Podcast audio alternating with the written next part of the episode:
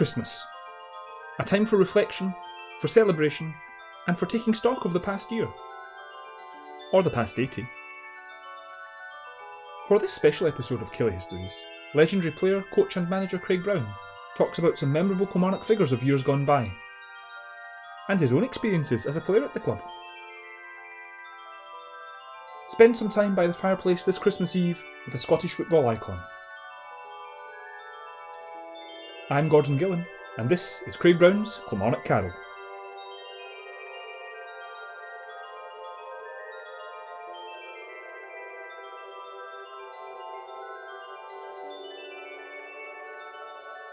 Stave 1 Ghosting Young Clarke.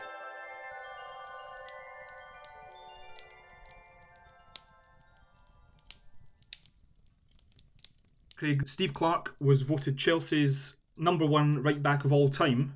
Do you think he maybe could have won more Scotland caps?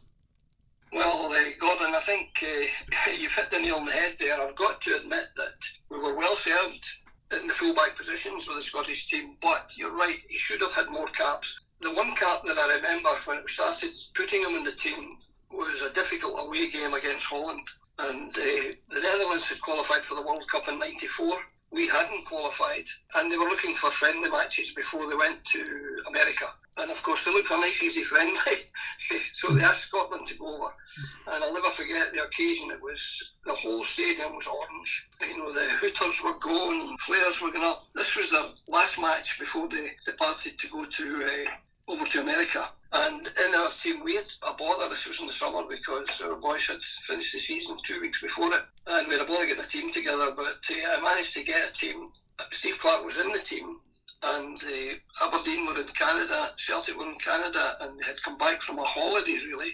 So I remember that Ruud Gullit was up front against Brian Irvine, so it seemed a bit of a mismatch. Anyway, Stevie Clarke played, and he had a very hard time because they had flying wingers. Steve was no slouch, but they had over Overmars and Zenden, and they swapped him over from wing to wing. And Rijkaard uh, in midfield, in the right midfield, was supplying the winger there, whether it was uh, Overmars or Zenden. And Stevie had a hard game, and as a result of that, I didn't pick him for the next uh, well, few international. I think he got six caps, but uh, he was very unfortunate. He was asked to play when the rest of the team had been he'd been hauled too, and therefore I'm apologising quite unashamedly to Steve Clarke because I knew his ability. I saw him at Chelsea. I was down watching Nevin often, and uh, Clarke was outstanding. Fortunately, he's never held it against me. I got on well with him, except last season I met him when he got the Scotland job, and uh, I said, "How do?"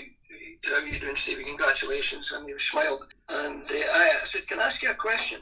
What was it like being manager of the second best team in Ayrshire now? Because he knew I came from Ayr and I lived in Ayr. He says the third best. Did the Talbot not beat you and Mob in the cup? Which I thought was a brilliant response. So he put me right in my place and proved that he had a really sharp sense of humour. And I really enjoyed I enjoy having a word when I get a chance. He goes to a lot of games, obviously, and I'm at every Aberdeen game, and he's in the boardroom. And but his performance as the manager of Kilmarnock was exceptional, and the respect that they had in the country when he got the job, it was so well deserved.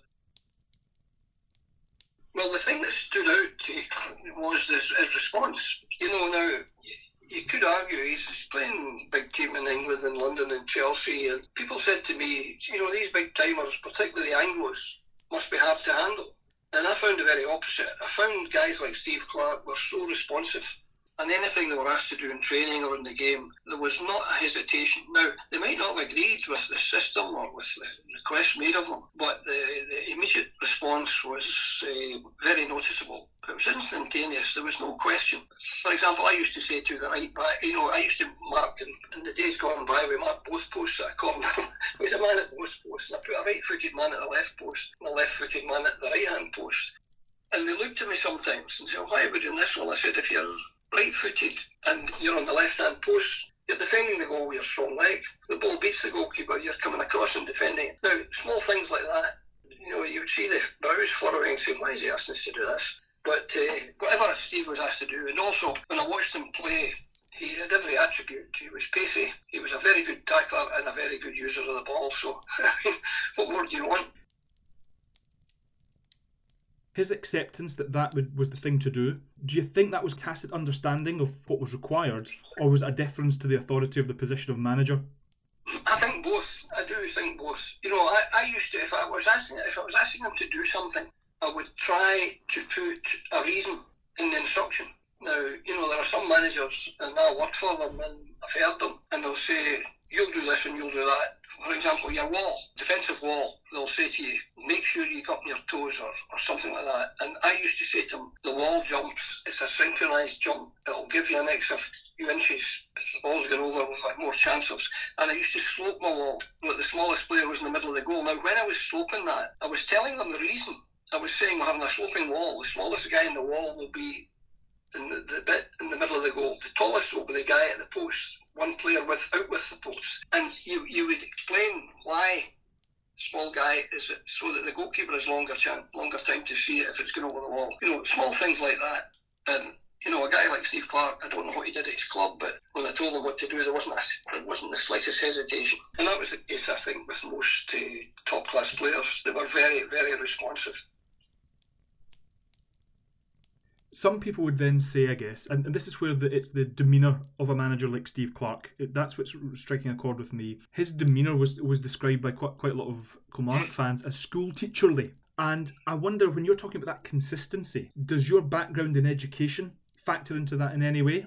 I think I think you've got to be consistent, and, and it's it's pretty obvious you've not to have favourites. You know, you mm-hmm. do have favourites, but uh, I think it's important that it's not obvious either in your selection or in your talking to the players. You know, there are accusations of some managers, they'll hammer the young boys, you know, the new boys, uh, the commander. You know, when a young boy like Ronnie Hamilton comes into the team and he's only 16, he's easy he's easy to attack. Whereas you wouldn't say the same to Jackie McGrory because Jackie has will find Beattie because they're they're going to glower at you. There's that accusation of some managers. Well, it's a, it's a soft option. They're frustrated. They've had a poor performance and they have a blast at the team and they, they hammer the young ones and the, the older ones they don't. So I think consistency of treatment is a priority.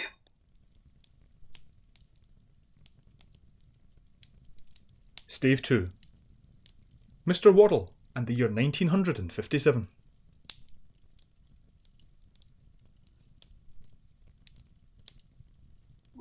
manager was Willie Waddell, whom I knew because I was a young boy and I was playing in schools football and amateur football in Hamilton. And Kilmarnock had a reputation of having the best amateur team, under 18 team in Scotland. Their only rival was Drumchapel Amateurs in Glasgow, and uh, they were the major rivals at under 18 in the whole of the country.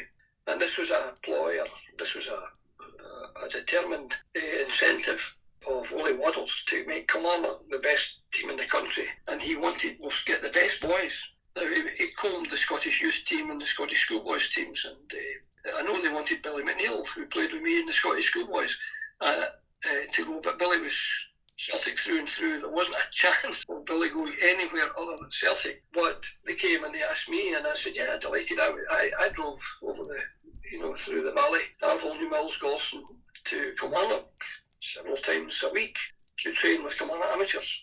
And, uh, and uh, as I say, I played there with uh, Hugh Brown and Pat O'Connor. And the manager of the first team was Willie Waddell. And I've got to compliment Willie Waddell because he took an interest in the whole club right through. He knew everybody's name, he knew all the young boys. I was young Brown, I wasn't Craig or anything like that. Uh, I was exalted when I went to Dundee. I was exalted to the deity by the manager Shankly. I was never Craig. I was Christ Craig. and even if I had a good game, I say, Christ Craig, that wasn't bad today, son. but but Willie Waddell called me Young Brown. How are you? How are you feeling, Young Brown? How do you play on Saturday, Young Brown? You know, and you felt here is the first team manager. You know, and he was reckoned to be hard, uh, unapproachable and hard to to penetrate uh, Willie Waddell because he was uh, a bit. Some thought he was a bit of a bully but he had terrific discipline. But he also had a heart and he had an interest in the youngsters. And uh, he certainly was uh, promoting the Kilmarnock Amateurs team. And then, of course, he had with him the Sergeant Major of his trainer, Walter McCready. And that was some combination. I wouldn't like to meet these two in the dark night. but uh, they, they ran Kilmarnock brilliantly, as obviously the Kilmarnock fans know, because you won the, the league and then in Europe, in the European Cam then there was some tremendous performances. So you know, all credit to Kilmarnock Football Club. Years afterwards, he was writing for the Daily Express, and no, I don't know, many years later, this is before he, he, he got the job at Rangers, and he, would even say, acknowledge me. You know, if he saw you somewhere, he would never pass you. Now that's quite unusual, I've got to say now. And the reputation he had wasn't like that. The reputation he had was that he was gruff and uh, unapproachable. Mm. But that was not my experience, I've got to say. When the first team manager is interested in you, it's a great motivation for you. You do your best, you, you pull out all the stops because you're get, you know you're getting uh, there's attention on you, and it's not the case everywhere. Like even today, it's not the case.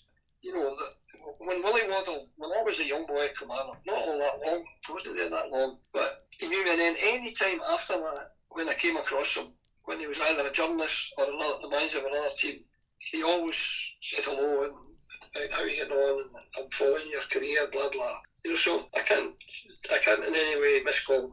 There's not a lot of recording of Willie Waddell. There's not a lot of audio, but the clips that you see here or there quite um it, does come across as a slightly intimidating personality or persona whichever one it actually is but you can see yes. something about him quite clearly oh presence when you open the door somebody comes in uh, you know uh, and uh, people kind of jump to attention uh, there's no doubt he, he, was an imposing character and, and he had a good appearance which was and he was ruthless and he was tough and although you know most wingers are considered to be uh, less than brave he was a brave winger as a player.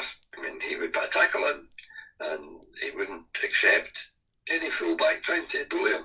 He was an unusual character, I've got to say, to very successful. I think the Monarch Football Club would agree to that.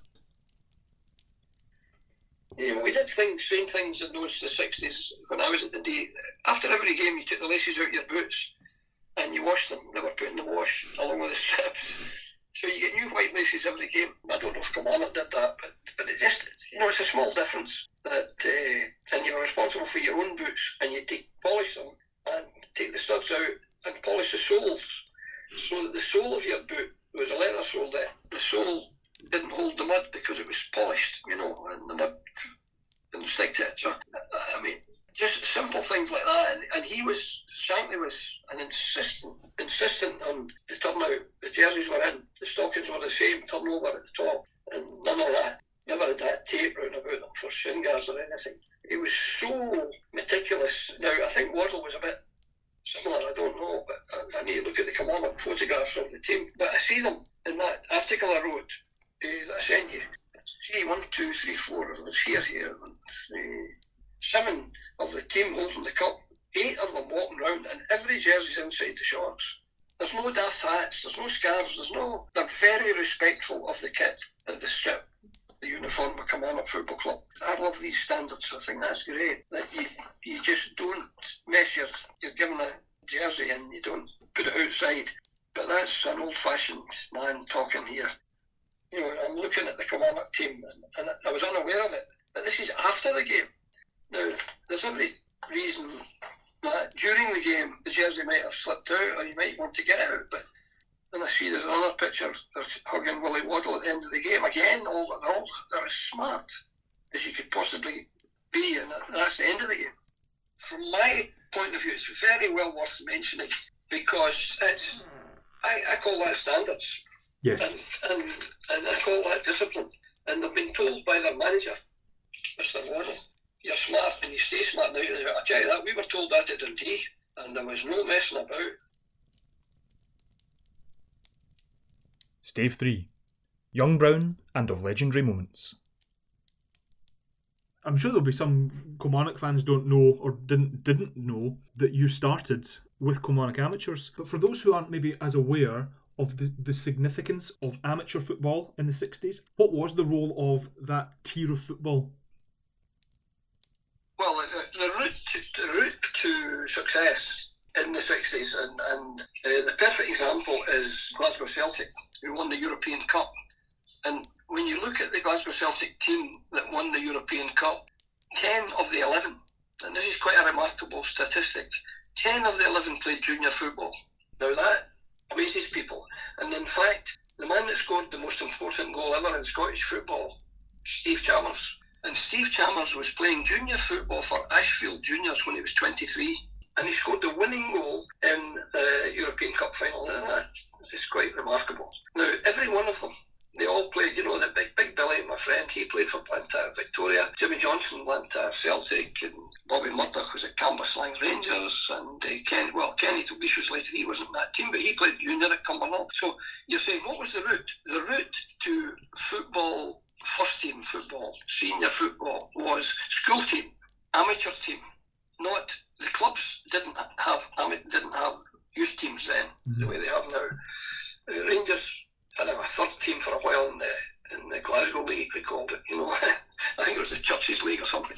They had a third team, and of course the boys joked to me, "You were in the third team." I said, "I there wasn't a fourth team, so I went." But but uh, so the, the, the route into senior football, and I'm sure some of the Kilmarnock boys, in fact, I know that some of these Kilmarnock boys that did so well and won the league, they came through the junior ranks very few clubs had the insight. Like Kilmarnock, Kilmarnock had their own team. You know, the teams like the Motherwells and the Partick Thistles. Kilmarnock, I think, were ahead of their time, thinking that it was beneficial to have a youth team with all their best players and get them. And they would pay the expenses, they pay me my expenses to come from Hamilton to play and to train. It wasn't it wasn't lavish money, mate. mm. but but it was I've got to give Kilmarnock credit because, in, in particular, the manager, I don't know if it was Willie Waddell's idea, but Willie Waddell was determined to get the best young players in the west of Scotland. Nowadays, you have to, if you want into a European licence, you have to have a youth team. The, the clubs who want to play in Europe, Motherwell, Kilmarnock, you've got to have a youth team. And that's a UEFA ruling. I don't think it's a good one, but uh, but the UEFA argument is that if you go to a senior club, the coaching will be better, the facilities will be better, and it'll make the young players better. Now, I don't necessarily agree with that, but uh, I think they should stay with their own town team. You know, there's, a local team until they're at 14 or 15. Four of your league winning team were part time players. Ronnie Hamilton was one. He's an accountant, isn't he? Yes. Uh, we mentioned Jim McFadzean, a PE teacher. Uh, I don't know what the goalkeeper Ferguson did but uh, he was a part timer, and uh, Bertie Black was a part timer, and the rest were full time professionals. To think that a team containing four part time players could beat the Germans at Eintracht Frankfurt 5 1, the mind boggles.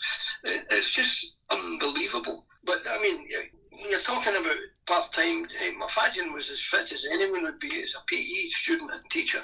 Ronnie Hamilton was naturally fit and very conscientious, I'm sure, would train as hard. But it seems, uh, I would say, axiomatic that you've got to work as a team to get the team together. But Kilmarnock managed to do it quite impressively with four uh, part-time players. Kilmarnock were exceptional. When they won the league, Kilmarnock players would, uh, I'm guessing, based on the, the kind of Dundee, they would be around uh, thirty pounds a week basic, and maybe twenty extra to win. At uh, Dundee, we were uh, we get twenty five pounds a week, and uh, then it was it was increased to thirty, and, and we get twenty five to win. Now Ian Ure went from Dundee the year they won the league sixty three to Arsenal, and his salary at Arsenal was fifty five pounds a week. Ian, I see it. Kilmarnock games now, or now and again, not every game, but he lives down here, and the Kilmarnock and uh, I see him at the Kilmarnock fixtures. But he went to a huge salary, fifty-five pounds a week at Arsenal. To be in the same pitch as a club like Eintracht Frankfurt is something. To beat them is something else. But then to come back from effectively 4 0 down to win against a team that was European finalists three years before, I think. Yes, they were. Special times. Oh, fantastic. And we, felt the same at Dundee because the German champions are reckoned to be Germany. It's obviously one of the major footballing nations. And Dundee beat the, the German champions Cologne, FC Cologne. It was 8 5 at aggregate because we lost 4 nothing in Cologne because they, they were 8 1 down in the game in Dundee. And the only way to get uh, any chance was to get the goalkeeper injured because there were no subs. So you could you know, it looked quite deliberate. Bert Slater was the goalkeeper. He dived and he was kicked in the head, accidentally, of course. He had to get go off, and he were down to 10 men. And an outfield player, Andy Penman, went into goal. And I think it was a remarkable result, only to lose 4 nothing with an outfield player in goal and play the rest of the game with 10 men. But the, the aggregate win was 8 5. Now, Kilmarnock, the same against Frankfurt. You know, the, the aggregate 5 4 was terrific. It's just unbelievable. So it tells you the question you asked me earlier what was the standard of football like in Scotland uh, in the past? And I'm not seeing the past through rose coloured spectacles. Mm. Being honest here, the standard was as good as anything in Europe then with the top teams. And Kilmarnock was one of the top teams. So they could compete with any top team in Europe in those days.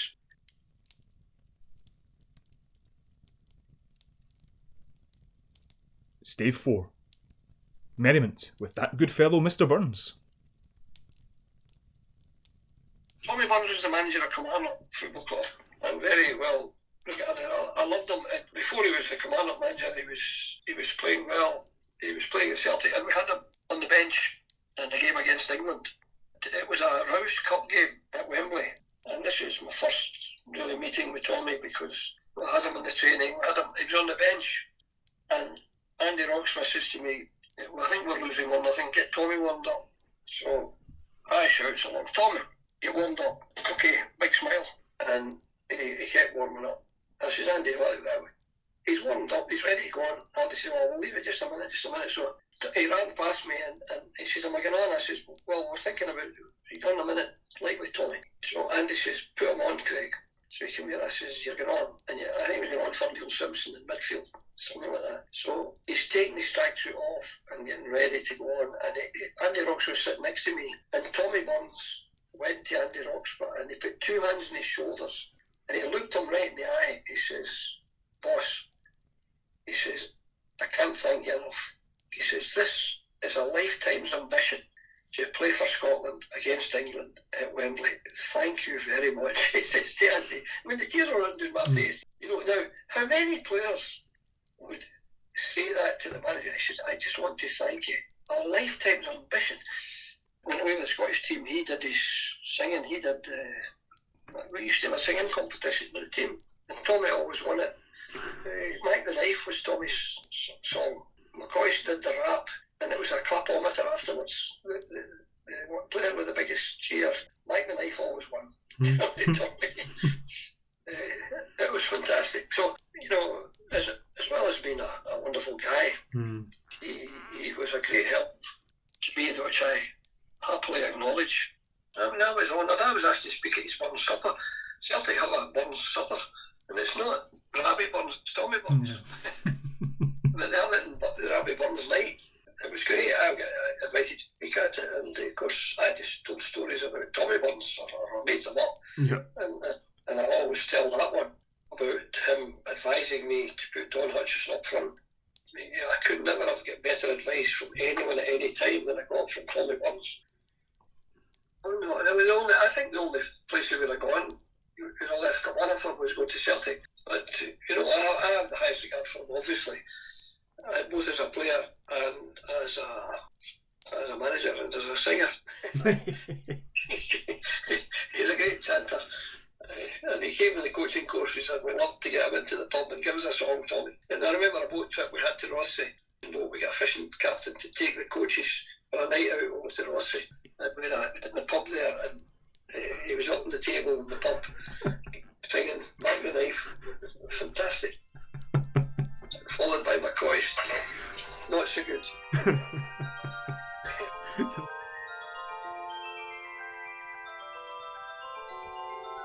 Craig Brown, a one off.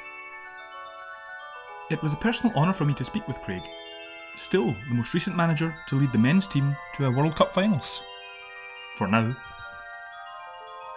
I owe him huge thanks for his time and for his contributions to a future episode. Thank you also to Killie Trust Director James Morrison for setting up this interview.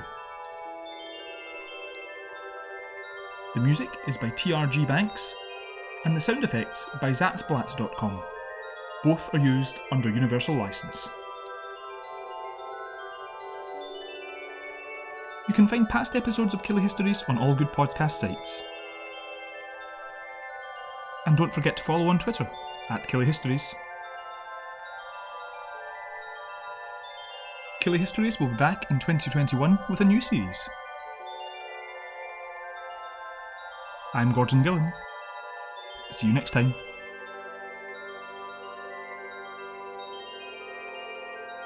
Stave 5 The ending of Mr. Montgomerie. I see, I see once always he always wake me up and uh, I introduce him to Stuart Milner, the, you know, the directors of Aberdeen. I say, this is the man that Captain Kilmarnock when they won the cup, you know. And once he smiles and he says, aye. And this is the man that he never gave a cap to.